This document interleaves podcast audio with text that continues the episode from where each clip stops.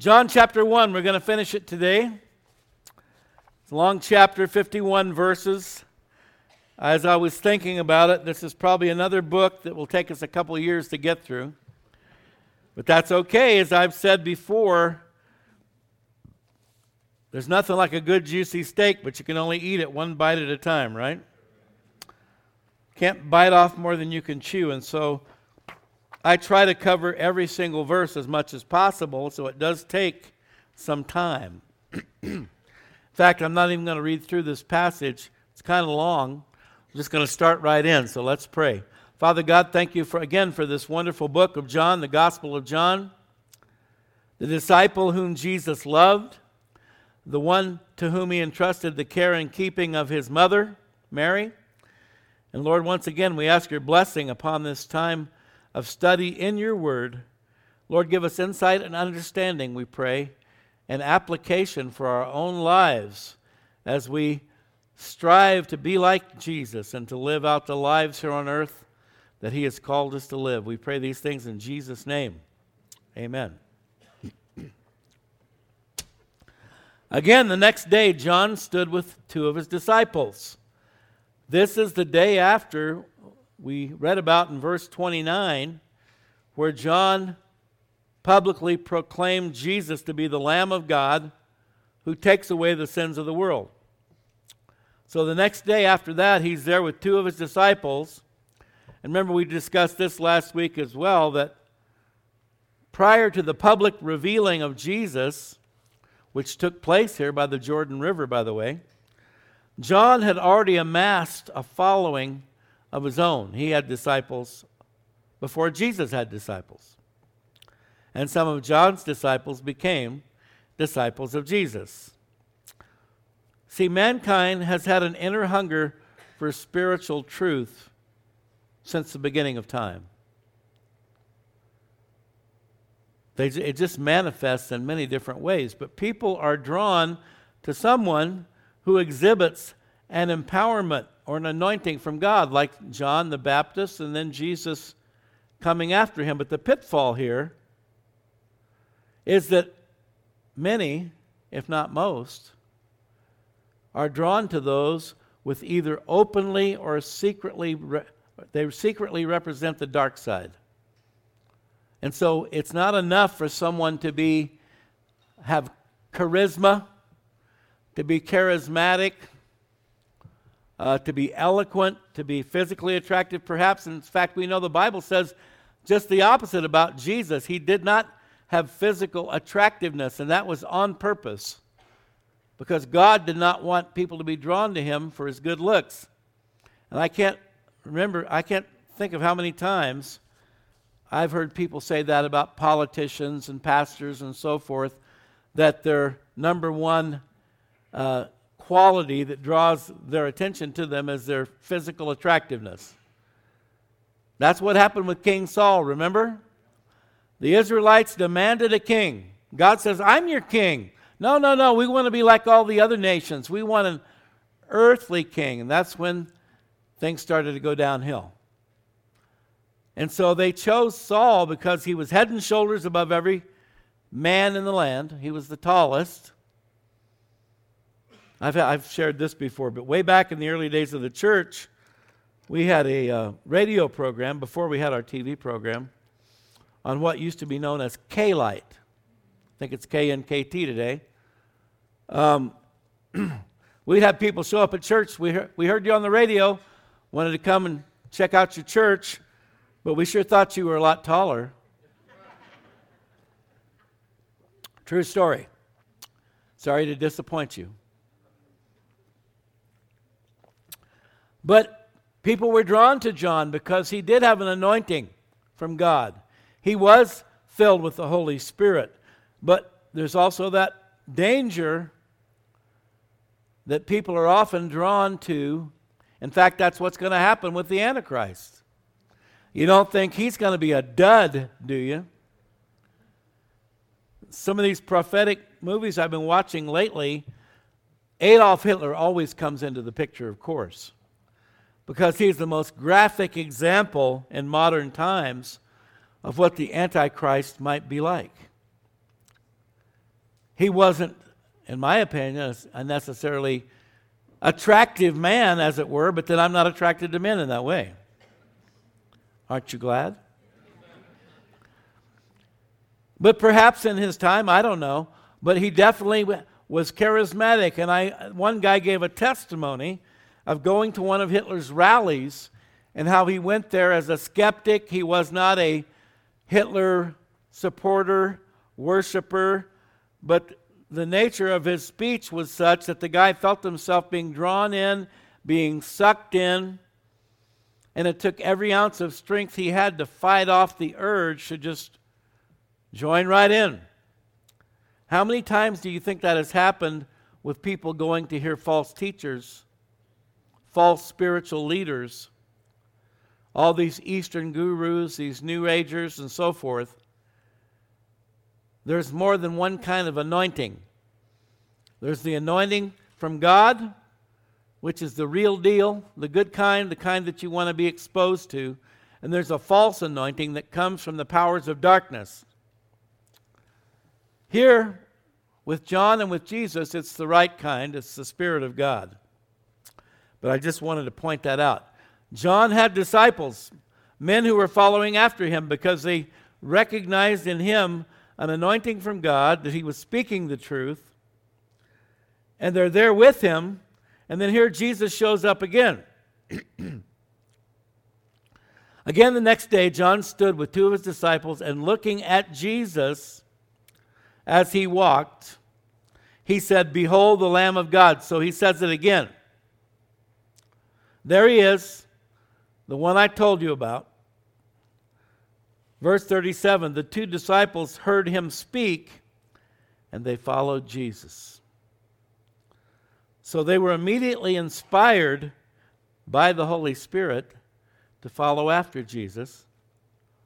It reminded me of Mark chapter 1, where Jesus is in Galilee and he is um, restating this calling that we're going to look at today as he calls his first four disciples. But he's there in Galilee and as he walked by the Sea of Galilee, verse 16, Mark 1, he saw Simon and Andrew, Peter and Andrew, his brother, casting a net into the sea, for they were fishermen.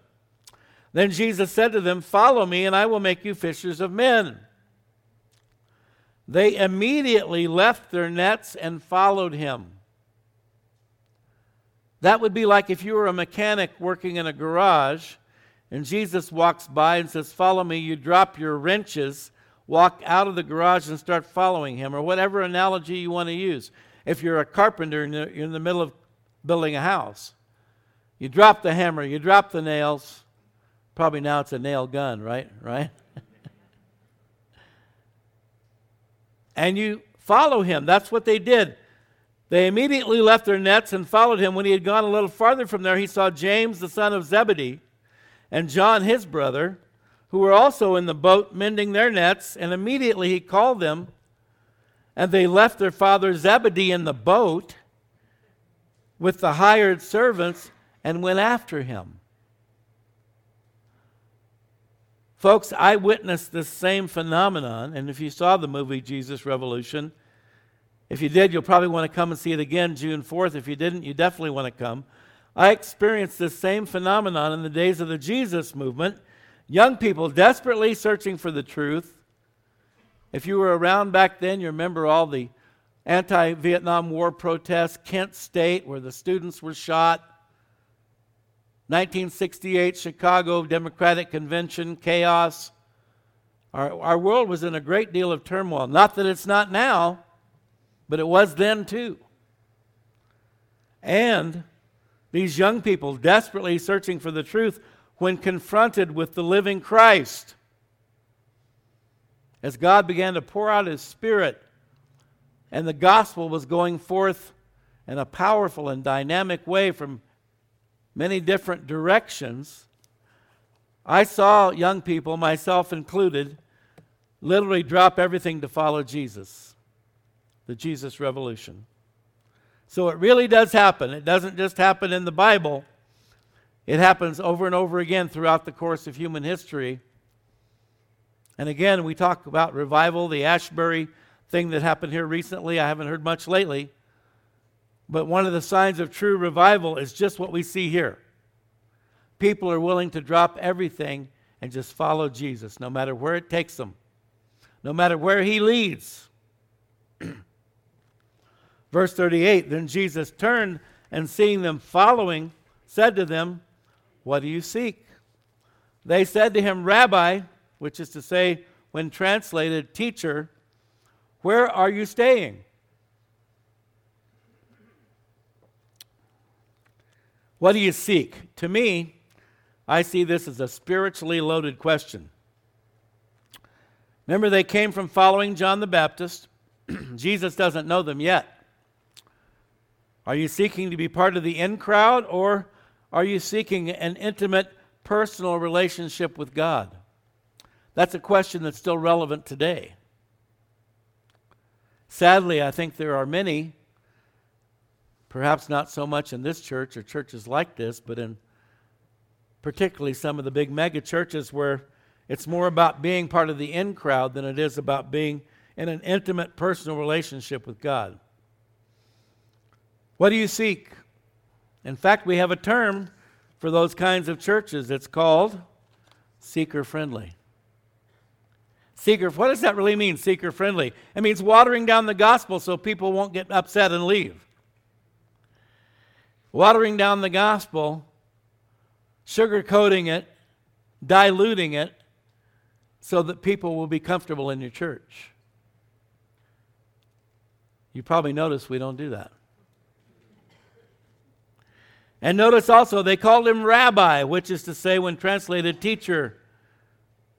Where are you staying? Based on the testimony of John the Baptist and the inner witness of the Holy Spirit, these two recognized at the very least, and they will soon, recognize much more than that.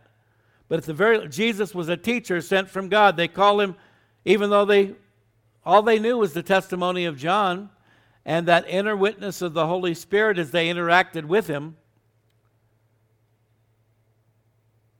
They call him rabbi immediately. and by the way, Jesus had the only credentials that really matter. One of, the, one of the big rubs against Jesus by the Pharisees, the Sadducees, the spiritual leaders in Jerusalem, he didn't go to our seminary. We didn't train this guy. Who does he think he is? Well, he knows who he is. He's the Son of God. And he had the only credentials that really mattered. And so it was perfectly right and appropriate for them to call him rabbi. Verse 39 He said to them, Come and see where I'm staying. They came and saw where he was staying and remained with him that day. Now it was about the tenth hour, which would be four o'clock. The clock begins, the Jewish clock begins at six in the morning. So, the tenth hour, did I get that right? Anyway, it was four o'clock. I forget how they count it, but it was four o'clock. 8 in the morning. At any rate, Jesus must have been staying somewhere near the Jordan River because that's where they met. Jericho is not too far away, so he may have been staying in Jericho. But they came and saw where he was staying and remained with him that day. And even though Jesus didn't know them either, it tells us something important about Jesus. For those who are truly spiritually hungry and seeking after Him, Jesus has all the time in the world. Sadly, I think sometimes I've heard people say this God's so busy, I don't want to bother Him. you know what? If you're seeking after Him, you're seeking the truth, you want to know Him, He's got all the time in the world for you. And Jesus graciously spends the afternoon with these two men. One of the two who heard John speak and followed him was Andrew, Simon Peter's brother. So Andrew was one of these two men. He was one of the first two to become a follower of Christ, and he actually met Jesus before Peter. Although we don't hear near as much about Andrew in the rest of the New Testament as we do Peter. he first found his own brother Simon and said to him, we have found the Messiah, which is translated the Christ, the Greek Christos, which really again relates back to the original Hebrew word, Mashiach, Messiah. We have found the Messiah. So it only took an instant for them to realize and recognize that Jesus truly was and is the Messiah. And he brought him to Jesus. So Andrew brings Peter to Jesus. And when Jesus looked at him, he said, You are Simon, the son of Joseph. You shall be called Cephas, which is translated a stone. By the way, Andrew, in bringing his brother to Jesus, this is what everyone who meets the Messiah should do. You see what he did? When you realize that you have met the Son of God, the Savior of the world, it should motivate you and inspire you to bring those near and dear to you to Him as quickly as possible. Again, sometimes you're met with resistance, are you not? Oh man, I left that. I had this great thing I wanted to read you guys today. I, I either it's buried under here or I left it at home. I left it at home. It's about the Galileans. It's an article called The Amazing Galileans, and we're, we're starting to get to that point now where we learn that the, all of these men who became followers of Christ were from the region of Galilee in the north, around the Sea of Galilee. And as I've mentioned in times past, Israel was not exactly in a, a, a period or a time of spiritual revival. However, in Galilee, the Galileans were known for being particularly religious in the best sense of the word. Very committed, very dedicated to God, to their families, really committed and dedicated to living a holy, godly life and worship.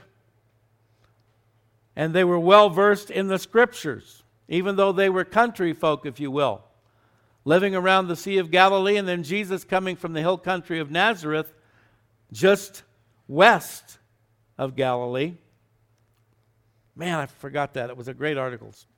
Anyway, important to understand that as we move along here. You shall be called Cephas. The Greek is Petros, a stone. It's where we get the English word Peter. But I want to read something interesting to you here. Matthew 16, 15 through 18. Jesus said to them, Who do you say that I am? Remember, they're having this conversation. And he's asking the disciples, What's the word on the street? What are people saying? Do, some say Elijah. Some say John the Baptist come back from the dead. Remember? And so on. So he asks them what the people are saying, and he says, What, what do you say? He said to them, Who do you say I am? Simon Peter answered, bold, brash Peter jumping in there. You are the Christ, the Son of the living God. There it is. He nailed it. Jesus answered and said to him, Blessed are you, Simon Bar Jonah, Simon, son of Jonah or John. For flesh and blood has not revealed this to you, just like these two disciples who just met Jesus. Flesh and blood has not revealed this to you, but my Father who is in heaven. God the Father, through his Holy Spirit, has revealed the truth to Simon Peter, to the others that Jesus truly is the Christ, the Son of the living God. And I also say to you that you are Peter, again, Petros, but here's where it's really cool. And on this rock, not Petros, but Petra, and I'll tell you why in a minute, I will build my church, and the gates of Hades will not prevail against it.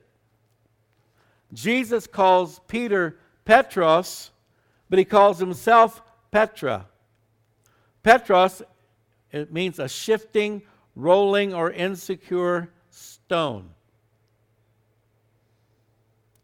Where Petra is a solid, immovable rock. See, there are those who have tried to use this verse to say that Peter, uh, Peter is the cornerstone of the church. He was the first pope. You've heard that, right? Not true. Jesus didn't say upon Petros, I will build my church. He said, Upon Petra, I will build my church. On himself, he's the solid rock, no human being. And by the way,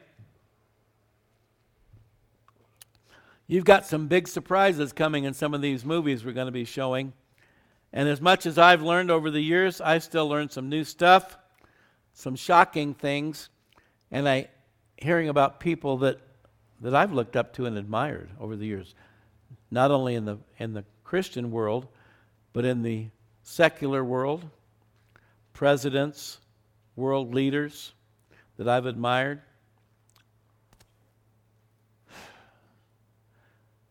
The underpinning satanic, demonic scheme that's been in play since the beginning of time has penetrated and permeated every section of our society and our world today.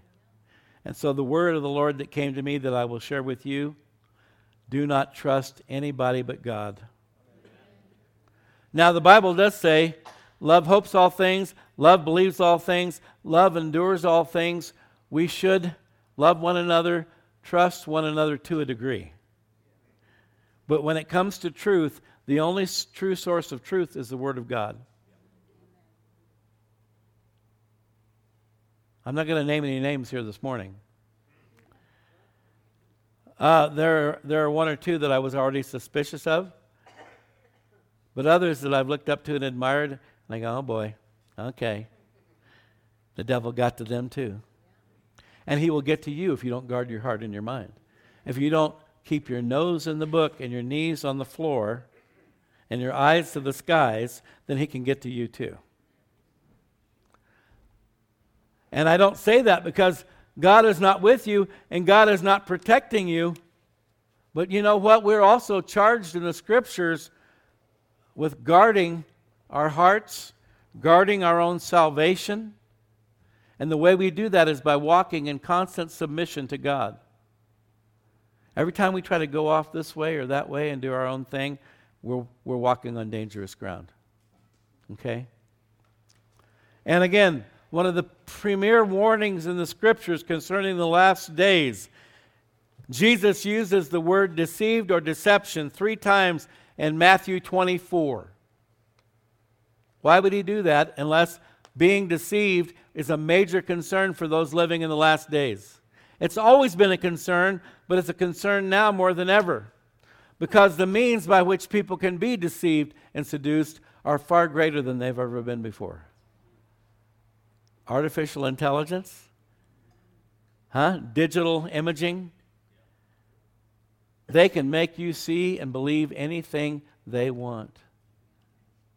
I'm amazed at how real some of these animated things look.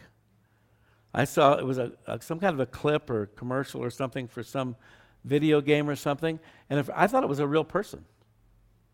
I had to look twice. Wait, no, wait a minute. That's that's digital graphics. That's not a real person. We are living in that time. We just studied the book of Revelation, folks. It's right here. We're right there. We cannot back down. We cannot back off. We cannot slack off. One of the clips they showed, and I'd heard it all before, but my memory was refreshed. I talked, I don't know, we'll see what happens here with this message. Uh, I shared, I still haven't ordered the books. I'm going to. Warren B. Smith's new book, Evangelicalism, about the seduction and deception of the church. Okay? The prevailing, there's so much to it, but the prevailing message of the New Age movement, and there's another term now coupled with it that's being used by a lot of so called Christians new spirituality. The overriding, and it's in books like The Shack, it's in Sarah, all this stuff, that God is in everybody and everything. And they went back over the old Shirley MacLaine stuff. I, standing on the beach, I am God. But there are preachers like Kenneth Copeland and uh, Benny Hinn and other ones who are on tape, on video, publicly proclaiming, I am God. Kenneth Copeland even called himself I am. They are blasphemers. And millions of Christians have followed after them and studied their teachings and read their books and given them money. And I'm telling you, we are in the days of deception.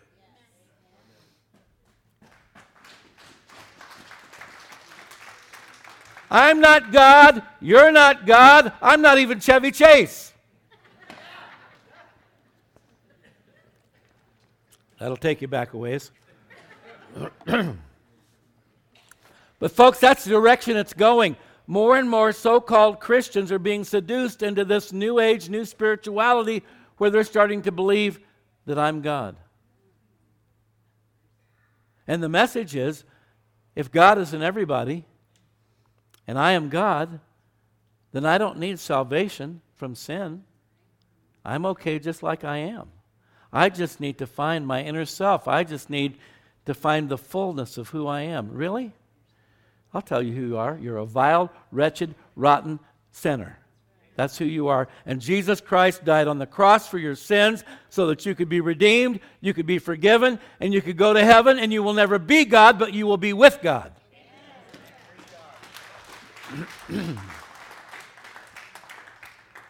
All right. I knew this was going to happen. Somehow I knew. So, Peter is Petros, a stone or a pebble, if you will. Jesus is the rock. Peter, before he was born again and empowered by the Holy Spirit, he was a shifting, rolling, insecure stone.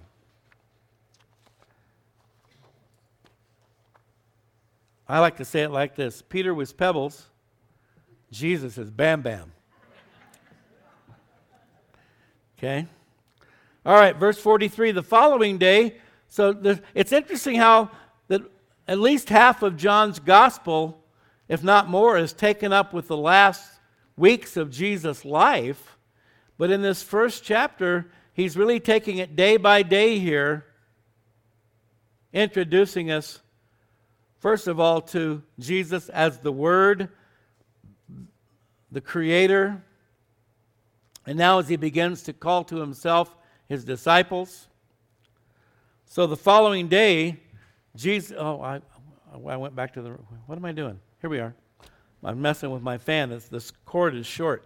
The following day, Jesus wanted to go to Galilee because he's down there about 90 miles south. Uh, Bethabara, as we talked about, Bethany beyond Jordan, east side of the Jordan River where they're baptizing. He wants to go to Galilee, and he found Philip. So we see he's systematically gathering his 12 disciples. He said to him, Follow me.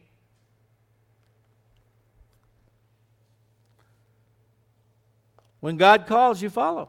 It's that simple. There's no negotiating. Everyone who desires to be a true disciple of Christ must answer this calling Follow me.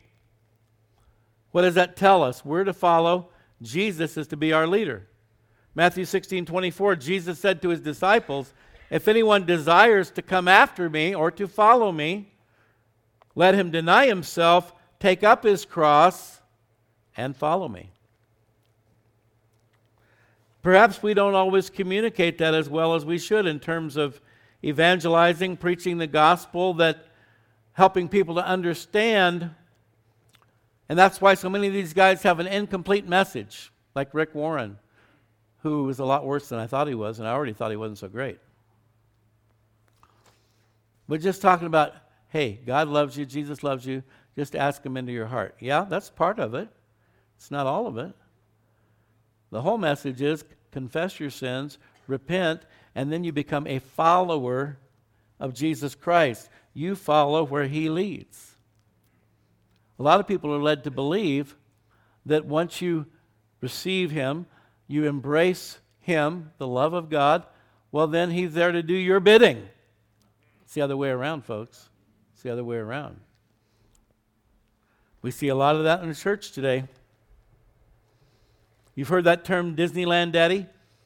It's usually applied when a family is broken up, there's been a divorce, parents are no longer living together, probably at least historically, they usually go with the mom, so the dad only gets them on the weekend or something, and so he tries to make up for it by buying them all kinds of presents and things, spending money, the Disneyland daddy. People, some people think God is our Disneyland daddy, but he's not. By the way, heaven's going to be a lot better than Disneyland. Especially now that Disneyland is so woke. Disney is so woke. Okay. Now, Philip was from Bethsaida, the city of Andrew and Peter. That's located on the north shore of Galilee. Been there several times. Really cool. Some great uh, ruins there and so forth. It's where um, Peter's mother in law was sick and Jesus goes to heal him. But as we all know, all the apostles were from, Gal- from Galilee, except, interestingly, Judas. Isn't that interesting? But they grew up far away from the influence of the stiff necked Sadducees and Pharisees in Jerusalem. They were normal, down to earth men, and as I mentioned earlier, the Galileans were particularly known for being more pious, more committed, more dedicated than those in the south even though Jerusalem was the so called seat of Judaism, we know the things that Jesus had to say about those men, the Pharisees, the whitened sepulchres, containing all white on the outside but full of dead men's bones inside. So Jesus chooses his, and even though these guys were down south hanging out with John the Baptist, they were from Galilee, and he's recruiting them now, and he's headed back towards Galilee. Verse 45 Philip found Nathanael and said to him, We have found him of whom Moses in the law and also the prophets wrote, Jesus of Nazareth, the son of Joseph. And again, this is how the kingdom of God expands. There, again, are a lot of teachings and methodologies and courses and plans on how to, you know, Grow a church, church growth. It's a study. Seminaries have studies on church growth. What group should you go after? What demographic should you target? What part of town should you go to? You know, how to start an instant church. But this is how the true kingdom of God expands by one who has found him telling the next one, and so on. We see it coming down the chain. Andrew goes and gets Peter. Philip goes and finds Nathanael. A guy by the name of D. Thambyrajah Niles said, This has stuck with me over many years. Evangelism is just one beggar telling another beggar where to find the bread. Good, good analogy, isn't it? Good example. Evangelism is, evangelism is just one beggar telling another beggar where to find the bread. Matthew 13, 31 and 32 Another parable he put forth to them, saying, The kingdom of heaven is like a mustard seed, which is a man took and sowed in his field, which indeed is the least of all the seeds. But when it is grown, it is greater than the herbs and becomes a tree, so that the birds of the air come and nest in its branches. Jesus was talking about the expansion, expansion of God's kingdom, planting that seed in the hearts of men and women starting out very small. And that's been true over the course of the past 2,000 years. The expansion of Christianity all over the Middle East, Asia Minor, over into Europe, over into America, it transformed the world. But again, because we're now in the last days, we're seeing it go the other way. But that's how it expands, folks. A lot of people think the church expands by people like me getting up and preaching on Sundays. That's part of it, but that's not even the, the, the biggest part. The big Pastor Chuck used to say, sheep begat sheep. Remember when God created this world and he created all the animal life, he talked about each one after their own kind, and how when they got into the ark, two by two, each animal after their own kind. Because we didn't evolve, we were created. But now my dog is identifying as a cat. I don't get it. No. Not really. Folks, after their own kind, each after their own kind. Sheep begat sheep. Christians begat Christians. And we see that process happening right here with the calling of the disciples.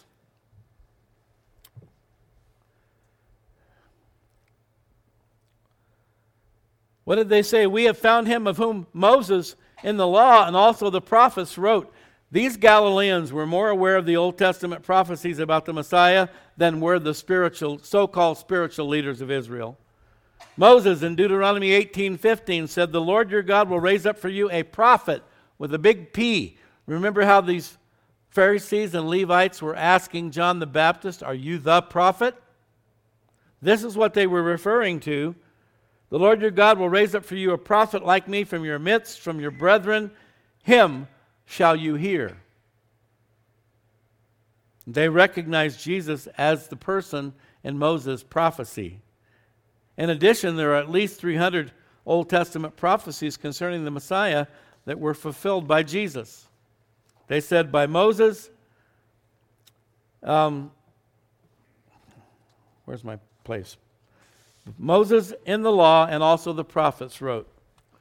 They recognize it. Jesus of Nazareth, the son of Joseph. So Philip specifically identifies Jesus as the Messiah. I've talked to you many times about the gift of faith. Faith is not something we conjure up with inside of ourselves. Maybe that's what throws a lot of people off. Maybe they spend too much time, too many years, trying to conjure up the faith to believe. It's a gift from God. Ask Him for it. Remember the guy whose son was uh, epileptic, demonized? Jesus, Peter, James, and John come down from the mountain. The other disciples are there trying to cast it out. They're not getting anywhere. And Jesus challenges the Father on his faith, his belief. And he says, Lord, I believe, but strengthen my faith. There's nothing wrong with praying that prayer. There's nothing wrong with being honest with God and saying, Yeah, Lord, I do believe, but I am struggling. Please strengthen my faith. Impart to me that gift of faith that can only come from you.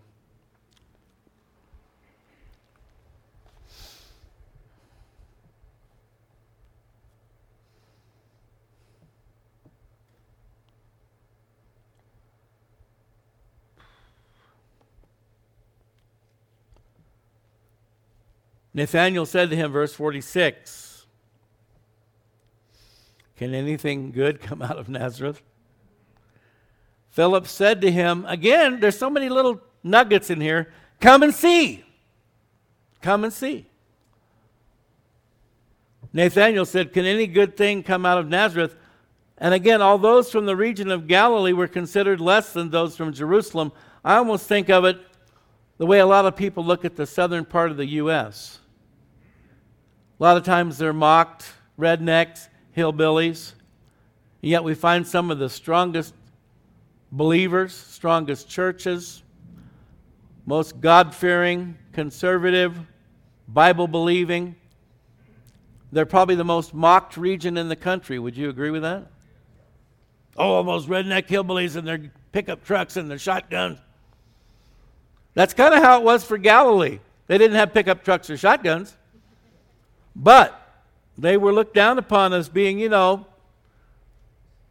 not intellectual, you know, not socially evolved and so forth, like hillbillies. And amongst that group, the Nazarenes in particular, those from Nazareth, were really looked down on. G, uh, John 7 50 through 52, Nicodemus, he who came to Jesus by night, being one of them, the Pharisees, why did Nicodemus go at night? So nobody would see him going to see Jesus. Does our law judge a man before it hears him and knows what he's doing? See, Nick was a closet Christian. They answered and said to him, Are you also from Galilee? Are you an idiot also? Search and look, for no prophet has arisen out of Galilee. But what they didn't bother to look into and find out was that Jesus was born where? Bethlehem, which was clearly prophesied in the old scriptures. How many people have made judgments about God, about Jesus Christ, about the Bible based on second, third, fourth, fifth hand information? Never really bothered to check it out for themselves. That's why Nathanael says to uh, Philip says to Nathanael, Come and see. Don't knock him till you've tried him. And that's, there's just so many great little evangelistic tips in this passage. Yeah, well, I, I don't believe in God. I don't believe in Jesus. It's all a bunch of baloney. Have, have you ever tried him? Have you ever checked it out? As I know in the early days, we would often talk about this in terms of evangelism, how you challenge someone to simply ask him to reveal himself to you. Lord, if you're real, please show me. I want to know. Don't knock him till you've tried him. Come and see. Jesus saw Nathanael coming toward him and said of him, Behold, an Israelite indeed, in whom is no deceit. In the King James Version, it uses the word guile. The word guile is defined in the dictionary as insidious cunning or deception or duplicity. Jesus said Nathanael had no guile, so he is without deception. Really good, really important. It's what we've been talking about this morning. In fact, this quality of being without deception is sometimes called integrity or trustworthiness. So Jesus here recognizes Nathanael as someone who's authentic. Later on, Paul would talk about the Bereans, how they were more noble than the Thessalonians, because the Bereans searched the scriptures daily to see if these be, things be so. So rather than criticize Nathanael for his um, skepticism, can any good thing come out of Nazareth? He commends him for being a man of integrity. Uh, one commentator said Nathanael was a straight shooter. Nathanael said to him, How do you know me? It's kind of the opposite of the Pharisees and Levites bugging John the Baptist. Who are you? Who are you? Who? Who? How do you know me? Jesus answered, Before Philip called you, when you were under the fig tree, I saw you. This is interesting because even in his earthly incarnation, Jesus, as the Son of God, the second person of the Trinity, was and is omniscient. That means he knew and knows all things. He saw Nathanael before Philip even called him. And that's all it took for Nate, the straight shooter. Nathanael answered and said to him, Rabbi, you are the Son of God. You are the King of Israel. Rabbi, teacher, Yes, Jesus is our teacher, but it doesn't stop there. That's what some people stop at that point. Well, I don't know about this God stuff. I don't know about the resurrection, but I do think Jesus was a good teacher. Well, great. That and uh, three bucks will get you a small coffee at Starbucks, which they call a tall, I think, don't they? Do you realize in every segment of our society, society, deception is the norm? A small is a tall. A lot of places they don't have small anymore. It starts with medium. That's that medium? Deception everywhere. The name of the game. That's why you got to know God, you got to know Jesus, you got to know the truth. Rabbi, you are the Son of God. Not a Son of God, by the way, which is what the New Agers and the New Spirituality people, if they're being extremely generous, then they might refer to Jesus as a Son of God, one of the manifestations of the Christ consciousness. We got a lot to look at in the next few months, guys. Hope you'll come on Sunday nights. I'd like to do it on Sunday morning, but I got to keep teaching the Word. But I want you all to come for these movies. Not a Son of God, the Son of God. There can be only one. Not just a man. Obviously, once again, we see divine revelation has been given to Nathanael. Right back to where we read earlier, Matthew 16, 15. Jesus said to them, Who do you say I am? Simon Peter answered and said, You are the Christ, the Son of the living God. Jesus answered and said to him, Blessed are you, Simon Barjona, for flesh and blood has not revealed this to you, but my Father who is in heaven. Same thing just happened to Nathanael. God has revealed himself, his son, to Nathanael.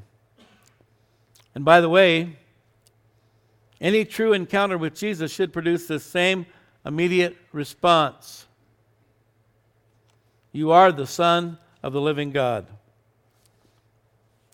And then he says, You're the king of Israel.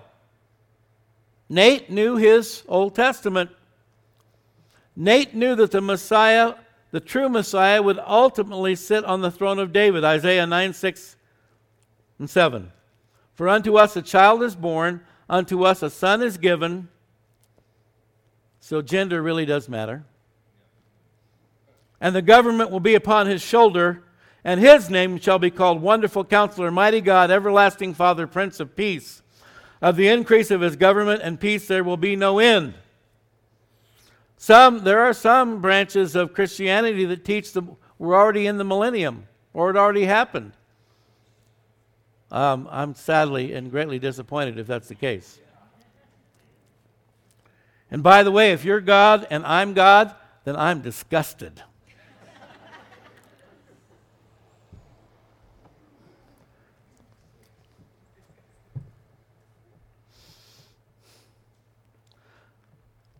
Upon the throne of David and over his kingdom, to order it and establish it with judgment and justice from that time forward, even forever. The zeal of the Lord of hosts will perform this.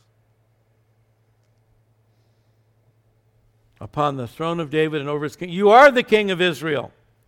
Gabriel told Mary when he announces her impending conception.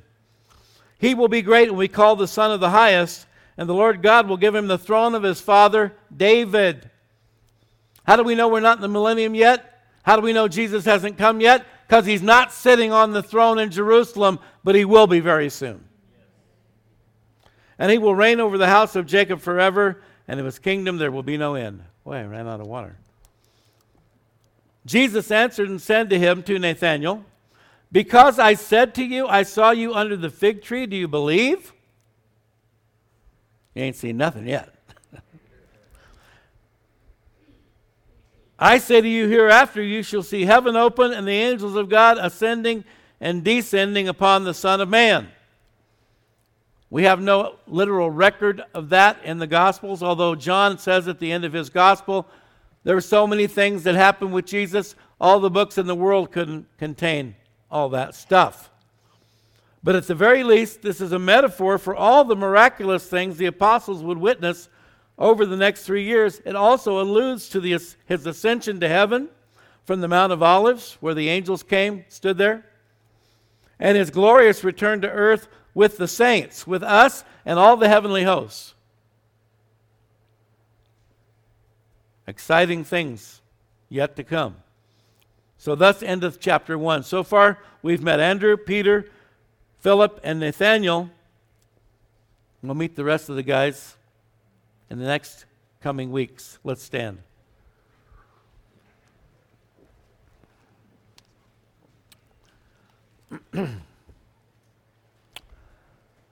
As we go to the Lord in prayer, I noticed we didn't have any visitors today, but I'm not going to assume that every single person here is in right relationship with God. So I encourage you, if you're not, I think you know how to do that. You simply need to humble yourself before God, confess your sins, repent, which means you tell God, I want to turn and go the other way. I want to turn from following my way, begin to follow your way. Please help me, give me the strength. Wash me with the precious blood of Christ. Fill me with your Holy Spirit. Come and live inside of me and be my leader. You could be a believer here today you may not be letting God lead you the way that He wants to, which is totally and absolutely. Now, I'm not saying, okay, Lord, should I cut my fingernails today? I cut mine this morning. Why? Because they were too long. You know, God gave you a brain, He gave you common sense. But there are many, many things in life. Yes, we need to be asking for the Lord's guidance and direction for His leading. And we're not doing it as much as we should. I know that. So I'd encourage you as we go to the Lord in prayer, just yield yourself over to Him, submit to Him. If, there's, if the Holy Spirit reveals something in your life that you need to repent of, do it. And again, as we talked about last week, ask, seek, knock. He loves to give the Holy Spirit to those who ask. Ask Him to fill you with His Holy Spirit. Let's bow our heads. If you have a prayer request, please raise your hand. Got a lot of those every week. Father, you see each one. You see each hand. You see the person that it's attached to. Lord, you know what's on each heart, what's in each mind. Father, for some it could be health issues. Lord, our bodies are not perfect yet. They will be one day. We will receive our eternal, immortal, imperishable, glorified bodies. We haven't got them yet. so we pray for healing, for arthritis, for heart disease, for cancer, for lung disease, for um, circulatory issues of the, of the arteries, the veins, the capillaries, the blood vessels. Lord, whatever it is, you know us inside and out. You are the great physician.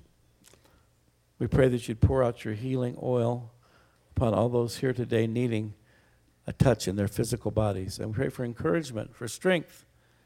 Lord, that you'd help us to rise above our circumstances and realize and recognize that in Christ Jesus we are seated in heavenly places.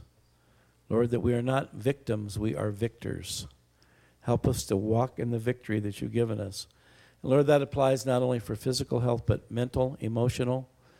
Father, sometimes those things can be just as overwhelming, if not more so, than the physical issues. We pray for deliverance from depression, anxiety, fear, phobias. Lord, many of us have different kinds of phobias.